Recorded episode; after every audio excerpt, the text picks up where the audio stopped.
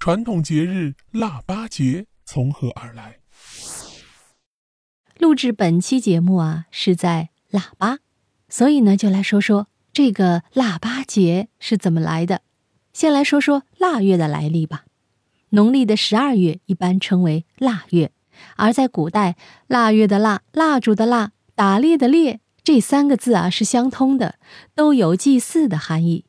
祭祀对于古人来说是一件极为重要的事情，在一年当中的春夏秋冬四个大型祭祀活动中，又以冬日的祭祀最为重要。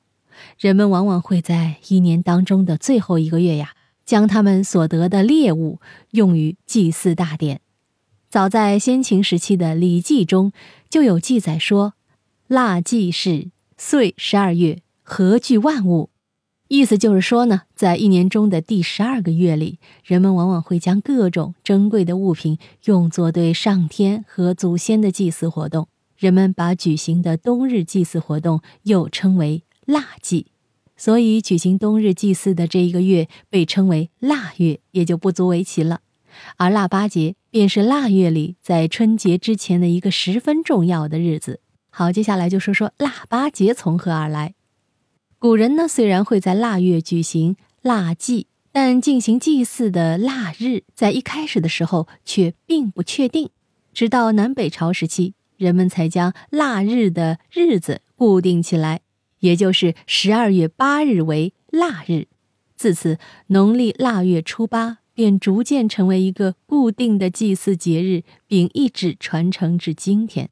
那么腊八节为什么要喝腊八粥呢？关于腊八粥的来源啊，说法有很多种，但流传最广的一种是与佛教和释迦牟尼有关。据传，释迦牟尼在放弃王位继承人的身份。前往民间修行之后，在某一天因修行过度劳累而昏倒在河边。有一位放牧的姑娘看到后，便用泉水煮掺杂了水果与杂粮的粥喂给释迦牟尼，而释迦牟尼也得以苏醒。苏醒之后的他继续在树下打坐，并在十二月八日这一天悟道成功。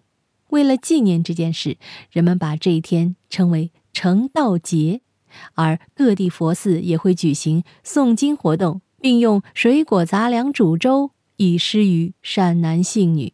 中国民间呢有一句谚语说：“小孩小孩你别馋，过了腊八就是年儿。”喝一口热腾腾的腊八粥，就品到了年的味道。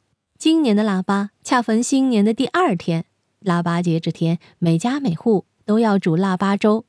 煮腊八粥啊，已经有上千年的历史了。所以，如果你是今天听到的，记得要去喝腊八粥哟。如果实在来不及喝，那记得明年的这个时候补上这碗粥哟。好，密室里的故事，探寻时光深处的传奇，下期咱继续揭秘。